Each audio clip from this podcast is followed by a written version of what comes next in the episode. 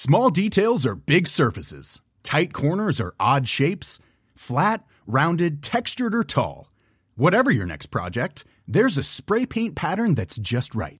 Because Rust-Oleum Custom Spray 5 in 1 gives you control with five different spray patterns.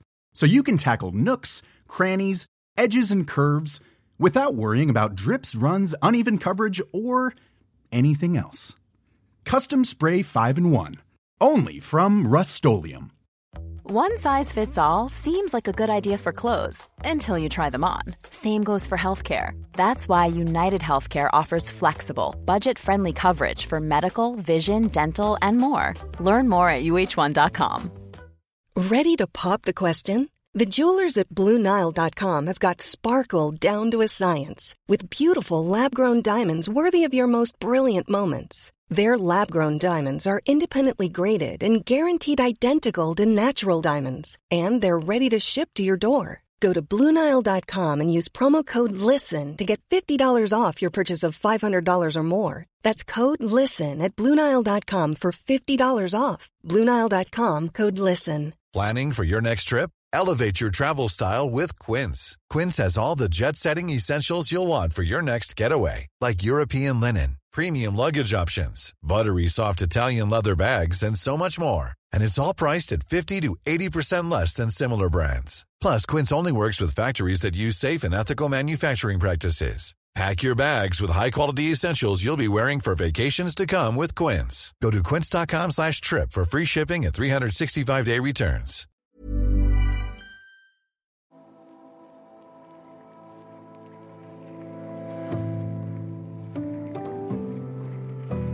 Welcome to Upfront. I'm Chloe Morgan. And I'm Rachel O'Sullivan. Today we are joined by a special guest. It's been a long time since we've had a guest in the pod, and what a guest it is. Claire Bloomfield is head of women's football at the European Club Association, the definitive body representing clubs across Europe. Earlier this year, doors were opened for women's football clubs to join the ECA, and Claire has been at the heart of everything they've done around the game, including lobbying for a new Europa League style competition and a Women's Club World Cup. So, been a little bit busy. Today, we're going to ask Claire about the future of those competitions, the state of women's football across Europe beyond the WSL, and the ECA's groundbreaking study into football boots.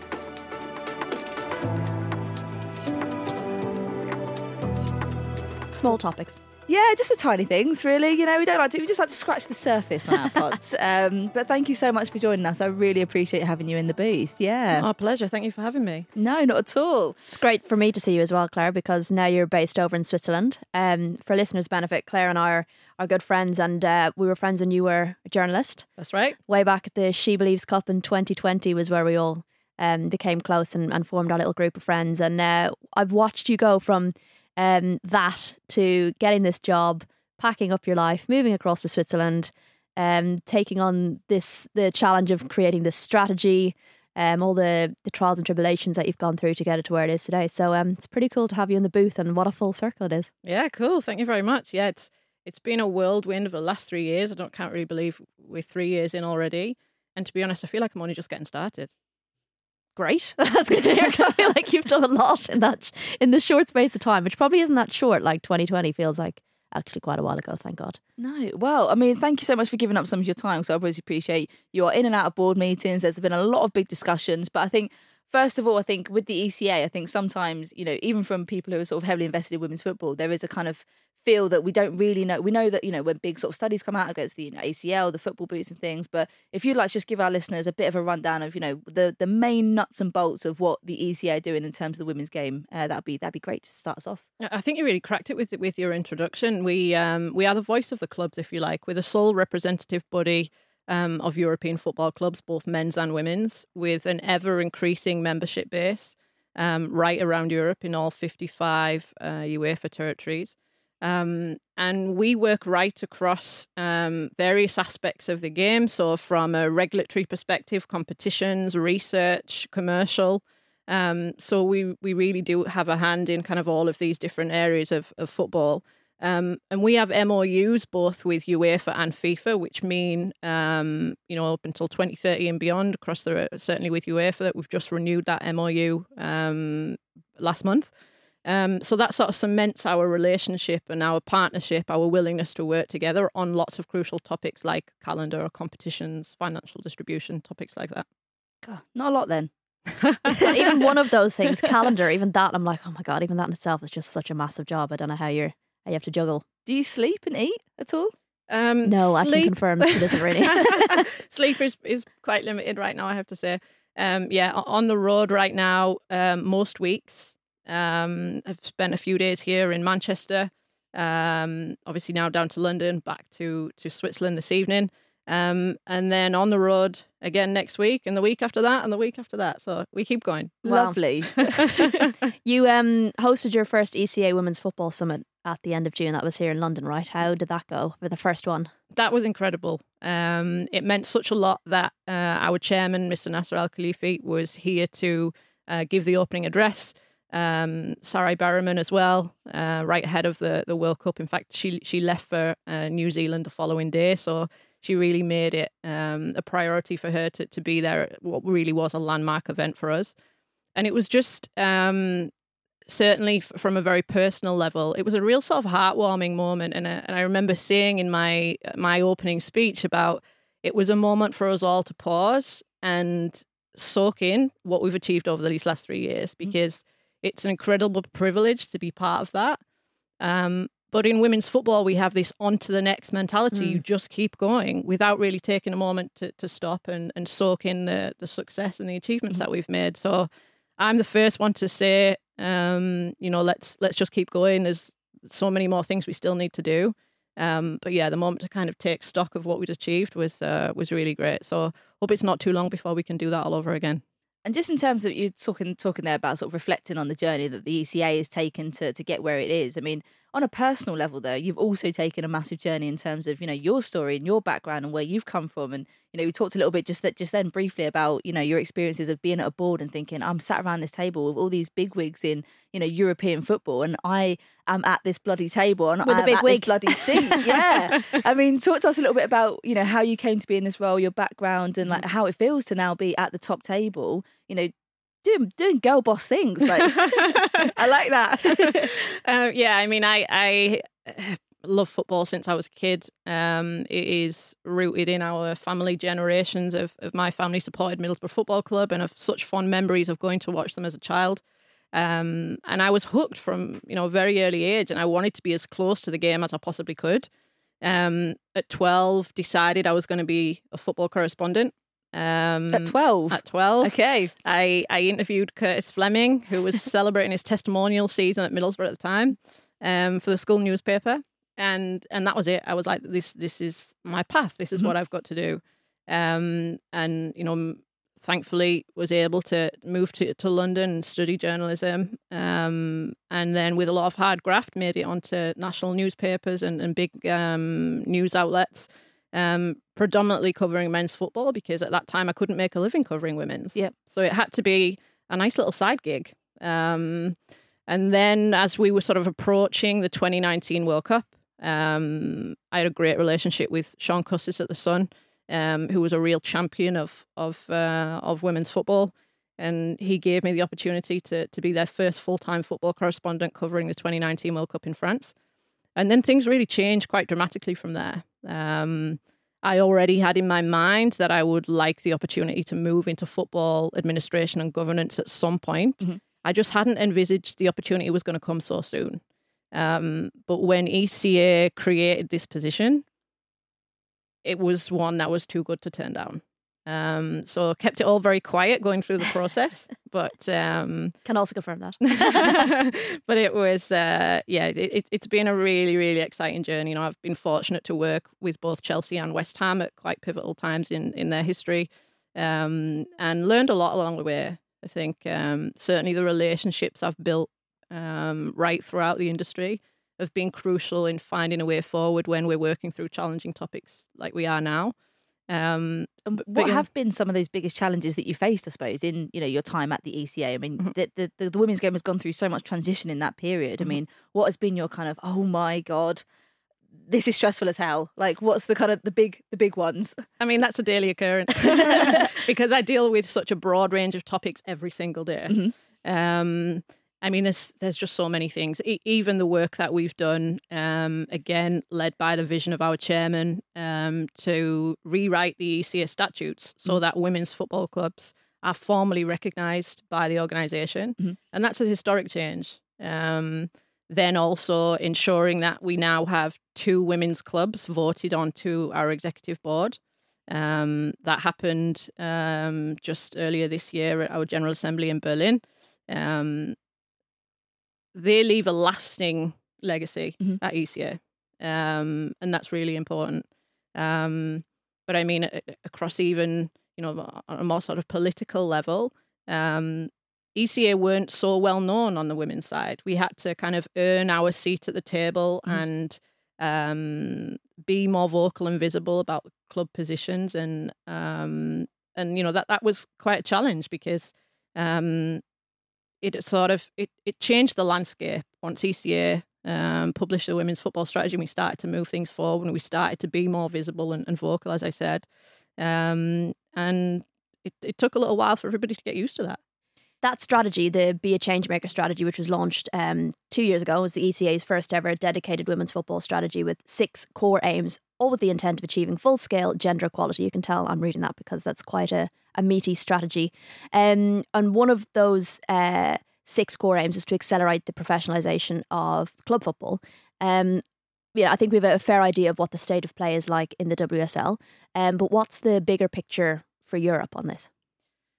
The situation is quite different all around Europe. Um, they're all at different stages of their journey of professionalisation. Um, even with one within one league, the clubs at the, the top and bottom have um, very different realities, and, and you know many have cultural challenges to to wrestle with as well. Um, it's an interesting one though because you can also say what is professionalisation, and I think everybody's definition of that is quite different. Um, we're looking at professionalisation um, in several different areas, and you know that the strategy highlights that. Um, but I think one sort of common theme running throughout Europe right now, um, and certainly here in England as well, is this idea of you know what is the future of our league? What is the right path to take from here? Do we want to move away from our federation? Um, do we want to partner with a men's league? Do we want to be a standalone entity like is what's happening here in England? Um, and what's great to see is the clubs um, through ECA are also engaging in these conversations, exchanging ideas and knowledge. And I think ECA is great at doing that, connecting the clubs so that they can have this constant exchange of knowledge and experiences, um, so that they can chart the best path um, for professionalisation of their league. And with that comes so many things like an increase in broadcast revenues and uh, sponsorship value and all of those sorts of things. So um, yeah, this is a sort of common theme running right throughout Europe right now. Is is what do we do with our women's league and how do we raise the bar? And um, but I mean, players in the Spanish top flight went on strike over pay. I mean, they obviously wanted a guaranteed minimum wage across the league, which is nothing short of what they deserve. Uh, and that was resolved in mid September. And the players' union praised the role of clubs in reaching an agreement. I mean, in your extensive dealings with clubs all over the continent, uh, I mean, how have you noticed sort of attitudes towards women's football changing over sort of you know recent years? It's changed dramatically, um, not just within the clubs, but across the industry as a whole. Um, I've been really encouraged to see so many high profile, influential figures, um, owners and presidents of, of traditionally big men's football clubs, um, engaging in the conversations um, on various women's football matters. Um, and wholeheartedly wanting to move the game forward. And they might not be the people who necessarily you see on TV talking about women's football or doing interviews in the press. But behind the scenes, there are some phenomenal people working tirelessly to bring the kind of changes that we all want to see. Um, you know, I can look around our executive board um, and pick out a whole handful of allies that I have there who um, are really championing what we're doing, and um, and without them, these big changes wouldn't be possible. Let's talk Champions League um, another competition, um, which in 2021 we kind of had the launch of the newer format of the Champions League, and already people are talking about relooking at the Champions League and its format. But um, there was a centralised TV deal. Obviously, it does feel like the Champions League has kind of exploded over the last few years. How much have you seen in terms of that growth? And equally, is there a worry that we're still kind of seeing that those powerhouses in European football um, that we see across the men's game is kind of that sort of imbalance? Yeah, competitive balance is a is a really tricky one, and there's no easy fix for it. Um, but it also fuels lots of the conversations and work that we're doing now. I mean, it's absolutely no secret that, as you referenced, when we launched our women's football strategy in March 2021, we said at that point uh, we were committed to exploring the Women's Champions League further. How do we enhance that competition so it can continue to be a premium product? Um, and then, in addition to that, let's assess whether it is the right time to bring in a second competition for the women. And I don't want to say Europa League because this will be a competition in its own right. Mm-hmm. Um, and we will build a, a, format and an access list and a model which works for women's football to where we are right now. Um, but we have seen phenomenal growth of the Women's Champions League, and those first round of reforms, which take us through to 2025, have been hugely significant. Um, you know, we we've moved from a time where it was costing clubs for the privilege to compete in the Champions League. Mm-hmm. I mean, that's mind blowing. Mm. And then you couldn't even watch them. as as a football fan, you couldn't follow your team through the competition. And I think this has been really, really significant. Um, you know, I also have to hand it to UEFA for the work that their sponsorship team have, have done um, and the big partners that they've brought into the journey in, in women's football. Um, and then, you know, we negotiated uh, to, for them 10 million euros to come from the men's competition into the Women's Champions League. And, and that was, um, you know, a big part of the work that ECA did. Uh, we're now working to increase that cross subsidy. So um, further funds will come into the, the women's European club competitions. Um, but I don't think we should be satisfied with the Champions League of where it is right now. Mm-hmm. Uh, we know that there are a lot of dead games. Um, we know that some big teams meet too early in the competition. Um, so whilst we've made enormous strides, there are still some tweaks that we need to make. And I think um, as stakeholders, we have a duty to be reviewing these things constantly. And I think this is where our MOU with UEFA is is so crucial because we have a really excellent level of dialogue um, on these topics right now. Um, and there's a huge amount of work going on behind the scenes to to try and determine um, how we evolve the women's club competition landscape in Europe. And what does that kind of review pro- process look like? And when is the right time to review to sort of say, okay, we've had two years of competition. These are the kind of feedback that we're getting. Because, I mean, like you said, obviously you've got DAZN who have sort of come in as a TV broadcaster. And I think they've done a really good job of kind of like promoting it. And obviously it was free on YouTube. And then I think now they've moved into sort of a, a paid subscription model where some of the games will obviously be, be behind a paywall. But you do also sort of see, you know, you know, Arsenal leaving, you know, either PSG or Man United are going to be leaving even before the sort of, you know, the, the real meaty part of the competition. I mean, what are the kind of are you allowed to sort of say like what the kind of you know um, recommendations or where we could be going to in terms of the future of the Champions League? And you mentioned there the sort of the Europa League. Is that something that is on the horizon or you know is banded about at the moment as a consideration? Well, I guess we're at half time in this uh, this cycle, twenty one to twenty five. So it, has been it, it, it, was the right time to to start analysing the data, if you mm. like. Um, and we've been looking at this extensively since the early part of this year. Um, UEFA have also been carrying out various analysis, and that's not just on a sporting level, but but that's on things like the sort of visibility, so the, the broadcast element of, of this as well, and understanding um, our audience, who is our audience of the Women's Champions League. That helps to um, drive a lot of the decisions that that, that we make. So um, yeah, really extensive work going on both on a sporting and commercial um, perspective right now. Um, and I would hope at some point probably towards the end of this year, early next year, we'll we'll you know we'll be in a position to um, all being well start talking more publicly about the work that has been going on and the direction that we're we're heading in. Um, but I think it's just important to know that everybody involved in women's football right now um, at a European level is heavily invested in trying to find the right way forward for the Champions League. Um, it's no secret that I personally would love a second competition in Europe. Mm-hmm. Um, I have it's something I've championed from the very beginning, uh, driven by conversations and consultation with our clubs. Because don't forget, there is still this big band of clubs right around Europe who can't yet reach the Champions League. It's, mm-hmm. it's still a little step too far for them. Um, and a second competition would be a great development tool um, in order to serve that band of clubs. And then in turn, you hope would also help the competitive balance of other domestic leagues. It, it gives clubs something else to pay for. It's an in, in um, it's an incentive to continue to invest. Um, and you know they might not win a European club competition with their men's team, but they could win it with their women's. Mm-hmm. Um, so yeah, I, I think there's um, it's a really exciting period of time right now for the, the club competitions. Um, so yeah, I just say watch this space. And who? I mean, this is the biggest question I think of of you know the the moment I suppose.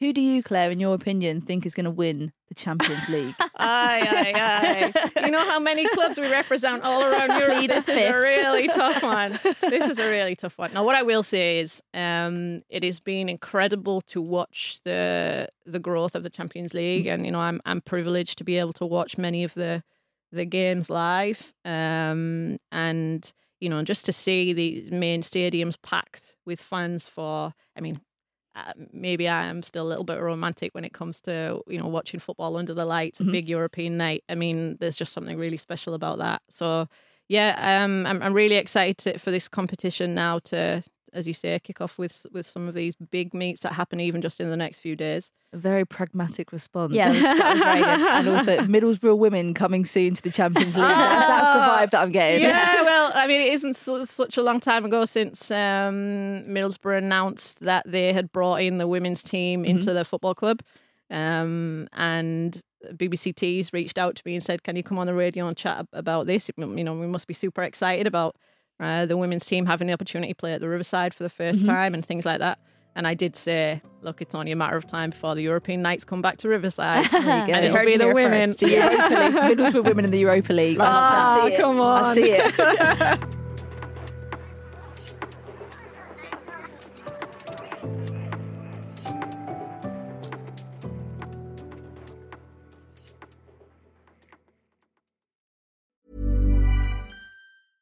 Quality sleep is essential. That's why the Sleep Number Smart Bed is designed for your ever evolving sleep needs. Need a bed that's firmer or softer on either side? Helps you sleep at a comfortable temperature? Sleep Number Smart Beds let you individualize your comfort so you sleep better together. JD Power ranks Sleep Number number 1 in customer satisfaction with mattresses purchased in-store. And now, save 50% on the Sleep Number limited edition Smart Bed for a limited time. For JD Power 2023 award information, visit jdpower.com/awards. Only at a Sleep Number store or sleepnumber.com. A lot can happen in the next 3 years. Like a chatbot may be your new best friend. But what won't change? Needing health insurance. United Healthcare tri-term medical plans are available for these changing times Underwritten by Golden Rule Insurance Company, they offer budget-friendly, flexible coverage for people who are in between jobs or missed open enrollment. The plans last nearly three years in some states, with access to a nationwide network of doctors and hospitals. So for whatever tomorrow brings, United Healthcare Tri-Term Medical Plans may be for you.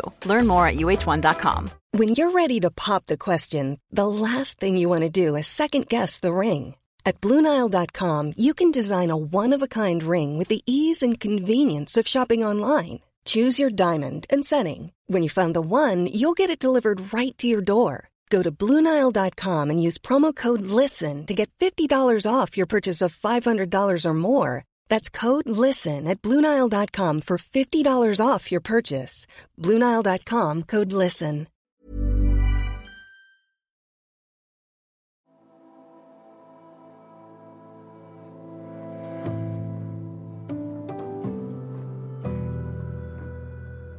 Speaking of new competitions, last December, Gianni Infantino announced the creation of a Women's Club World Cup. Um, nothing concrete has actually come out of that aside from it happening, apparently going to be happening every four years. What's your take on this and how much of a headache is, you know, scheduling, calendar? That's one of the biggest, aside from ACL, I feel like one of the biggest topics of conversation in the women's game at the moment. Yeah, the calendar is huge and it is a real challenge um, to get it right, we need to strike the right balance between club and national team football, and the current calendar doesn't serve the game in in the right way. Um, look, exploring a women's club World Cup is also part of our women's football strategy. We made that commitment to to analyse this again from all perspectives, both the sporting and commercial. Um, and we're continuing our work on that. So again, we we signed a new MOU with FIFA, which means there is a a long-standing commitment now to work together on on topics like this. So again, that work is starting to happen behind the scenes. There's still some way to go yet. There are big questions to be asked, like when is the most appropriate time to play this competition? We all want it, but where does it fit in the calendar? So the calendar is um, is a package of things. It's the supporting regulatory framework that that um, governs the relationship between clubs and national teams. It's where do the competitions um, sit? What do those competitions look like? Even down to you know how many windows do we have and how long are they? Mm. um, and all of these things are on the table right now. Um, and again you know I, i've been really heartened by the fact that everybody is willing to come to the table and trying to find a way forward. It's not going to be easy um, but what i keep saying is everybody needs to leave the table equally unhappy. I feel like we need an Excel mastermind to just sit down with a calendar and all of the the the potential games and formats and windows and just work out where everything fits. It's not like that GIF, isn't it? With her, is it Goodwill Yeah. Hunting? All the numbers are coming Yeah. down like that. That- That's how I see. It. It's like- a real challenge because you remember it's not just Europe either. Um, it's all of the other confederations, and, and again, they're at different stages of their professionalization of the game. And um, you know, I think also as a leading force of women's football, we also have a duty to to help support those other nations because um, you know, if if all of these nations are stronger, it's better for everybody. Absolutely. And I think on that sort of theme of, I suppose, you know, the, the whole benefit of this and the whole kind of priority, I suppose, is to protect the players, to make sure that Mhm. they get the proper rest, to make sure that, you know, they're not inundated. We don't have a look at, you know, overloading ACLs. And I know, obviously, last year, uh, sorry, this year, uh, in the summer, the ECA led a study into women's football boots, gathering data from almost 350 players across Europe. That's a lot of feet. That's, yeah, that's a lot of people to speak to. It was one hell of a road trip, I have to say. Yeah, I can imagine. Um, I mean, currently the boots are designed for sort of Caucasian males. Generally, when you go into sort of JD, you go into the big sports shops. That is what you see. You know, you know, I, I have the same experience when I was sort of you know playing. You know, the boots that you would see were advertised by men. They were you know in the men's section. Um, it's very you only see sort of maybe one or two boots now um, in the sort of women's section of you know um, the sort of sports brands. Um, and there's a lack of research on the impact this has for women's players, but this has obviously been a big focus for the ECA. I mean, can you talk us through sort of the, the, the main findings of this and, and why that was such a priority, I suppose, for, for the ECA? Yeah, I mean, through our women's football strategy, we made a commitment to exploring um, women's medical and performance topics. Um, so we set up the Women's High Performance Advisory Group, which is a combination of um, practitioners working specifically with their women's teams. So there could be a club doctor, a physio, sports scientist.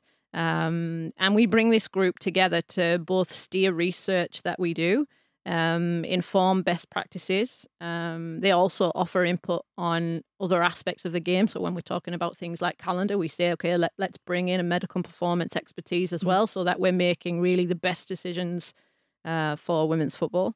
Um, we embarked on uh, a huge piece of research, which was funded entirely by ECA, um, in partnership with St Mary's University in London and Aspetar in Qatar. Um, and we set out to capture these 3D images of players' feet and also uh, an extensive survey with the players as well, which helped us to understand what was influencing their choices when it came to football boots. Uh, what did they know about the football boot market? And also trying to learn more about um, how it felt to wear the football boots currently that are made available to them. And the numbers were staggering. It was something like 82% of players reported significant levels of discomfort in wearing their football boots. And this blows my mind because when the player crosses that white line, there is no more important piece of kit that player has than their football boots. So, as an industry, we really have a responsibility to address this. Um, and now we're obviously we've completed that first phase of research, um, and we're now starting to engage with um, brands to understand how we work together collectively to find a way forward. Because um, this really will need a collaborative effort. Um, you know, we, we think we've been able to move the thinking on quite considerably with the analysis that we've done, um, particularly around things like ethnicity. Um, so I'm I'm hopeful that now, again, in sort of the coming months as this work continues, we really start to make some significant progress. I mean, it's not something these boots are not going to be on sale in time for next season, for example. This is a, a long process. But one of the things um, I really emphasized when we kind of launched this strand of work in our women's football strategy was that we will take the time to do high quality research that has the desired impact. And for us, that's for every woman and girl to have the opportunity to play in football boots, which are engineered specifically for her needs. And I won't stop until we've done that. And I have the full support of our chairman, our executive board, and the whole ECA administration. Um, so yeah, really, really exciting piece of work. Um, we haven't cracked it yet. Still a considerable amount of work to be done, um, but we're we're on a good path. It was just such an incredible, insightful piece of research. I think, obviously, you know, having played at that level and you're thinking, okay, the boots are uncomfortable, but I don't really know why. Mm-hmm. And then you look at the really small, minute details like the placement of the studs, the placement of the laces. You know, you've got WSL players who are cutting holes out the back of like their boots to try and give themselves like more width or like the, the slimline fit of a, of a woman's foot to a, to a man's but or even like the types of material. Like you think, like, how many things can possibly differentiate between the men and the women's game? But it was, yeah, it was incredible to kind of read, read through that. And I think, obviously there has been now so much focus on you know ACLs and you know what was the sort of impact of the research in you know informing our understanding of you know the boots and the factor they play in the sort of endemic I suppose of ACL injuries that we've seen over the last few years. Yeah, I think naturally everybody um, looked for a link between football boots and ACLs on the back of us releasing those first findings. Um, but this piece of research didn't look at the correlation with injury. Um, it's likely to be something which uh, we explore in the next round of research. Um, so I'm very, very careful about uh, making a link between boots and ACL because so far we don't have the data to back that up. Um, and you know, one of the things that again is of a commitment when we're doing this kind of work is that we want our research to be of the highest quality and something we can all stand behind and, and make um, informed decisions based around. And that means we go through a really tough peer review process. Um, and that process is underway, but it takes time. Um, and that's what we'll do for each uh, phase of the research that we do. So, yeah, the, the, the ACL topic is um, something which is a big part of the conversation of our advisory group. Um, but we don't yet have a, a link between um, football boots and ACL. That's not to say there isn't one. It's just we haven't got the data yet to to, to give us any real indication. Yeah. I think the difficulty as well with women's football and with the speed of the growth of the game is that we want answers and we want things done now and, and these things take time. Um, so this obviously is the first stage of your research. What's the kind of next stage or the next change that you'd like to make? I'd like for us to explore the injury element uh, in more detail. Um, I'd also like to be looking at outsoles and traction. So, does the boot stick or release? Um, we're very fortunate in the fact that we've got two excellent partners. Um, you know, when you think about Aspetar and Qatar and the facilities that they have, um, it really allows us to do some excellent work. And the commitment we made was to, you know, create um, groundbreaking studies that became a reference for the women's game globally. So, whilst we serve women's clubs in Europe, we want our research to be shared uh, right around the world so that everybody can benefit from them. And it's interesting actually because our women's high performance advisory group and the work that it's been doing um, really attracts interest from right around the world. And I, I saw that at the Women's World Cup in Australia this summer, where um, people were approaching me and asking me about the work that we're doing. And um, you know, I remember a conversation with um, the lady who heads up the league in Nigeria, for example, who took a real interest um, in our boot studying particularly the work around ethnicity. So yeah, we're um, we're really starting to make a name for ourselves in this space. Um, but as I said, I want it to be for all of the right reasons that we we do high quality studies, which which make a real difference to to women's football. and sort of extending that, I suppose, just outside of the the sort of the focus on women's boots. I mean, what is the sort of vision, I suppose, for the next ten years of women's football? And also, you know, you've got to appreciate that you have, you know, a certain amount of resources. You can't possibly cover anything in the depth that you need to to make it a sort of valuable piece of research. I mean, but also, I mean, you were talking a little bit before the pod um, about the sort of work that you're doing to kind of help, you know, forward the discussion on, you know, trying to come up with a way that you know players are protected from going into international duty um, too early and you know so what what I suppose is the next focus and the vision for if you can even sort of give us an overview of like what the next decade looks like for the ECA I appreciate that's such a difficult topic Yeah, I mean, question. um, we're, we're coming to a point where we'll start sort of analysing the progress we've made with this strategy and then start trying to map out Be a change maker 2.0 um, even bigger and better. Um, I remember actually uh, Jean Michel at the time uh, was the chair of our women's football committee when we launched our strategy. And when I presented it to him for the first time, he said, like, whoa, this is ambitious. Um, and I'm really pleased with the progress that we've made. We've come such a long way.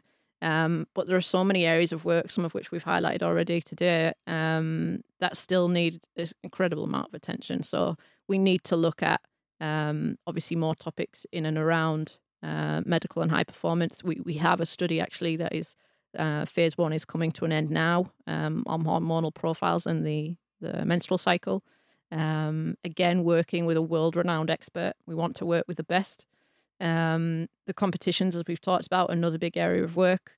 Um, you know, you touched on there also the relationship between clubs and national teams.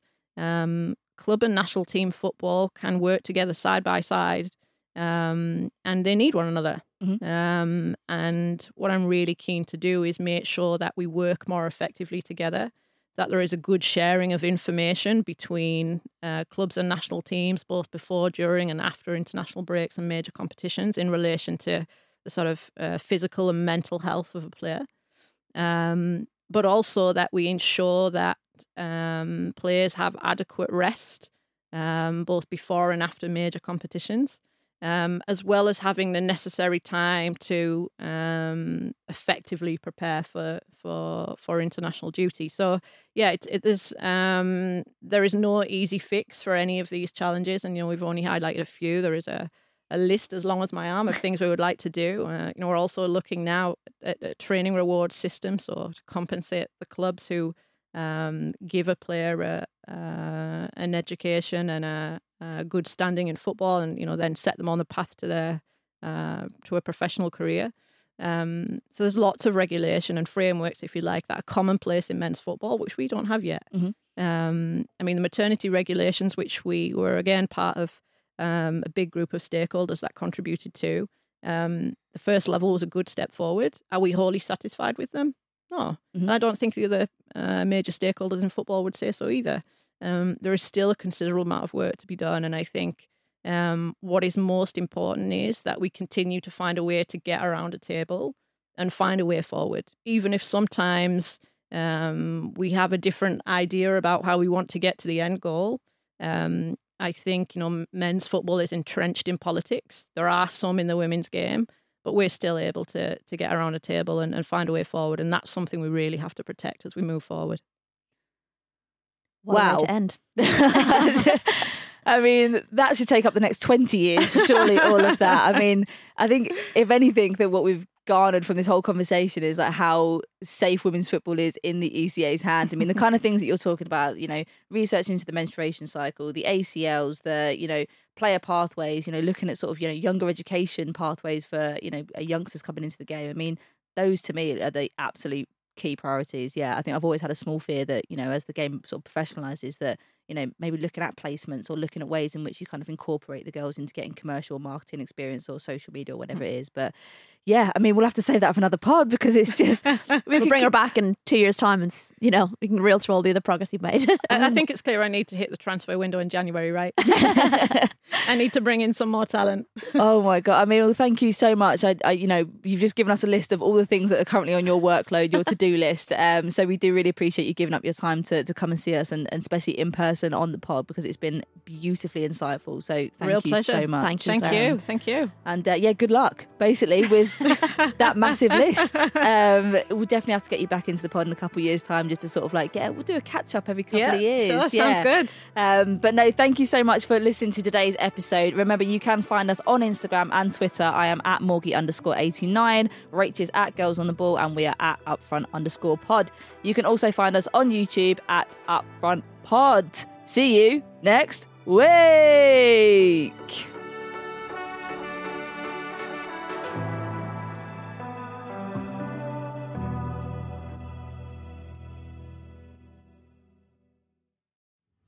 Upfront is Acast production and part of the ACAST Creator Network.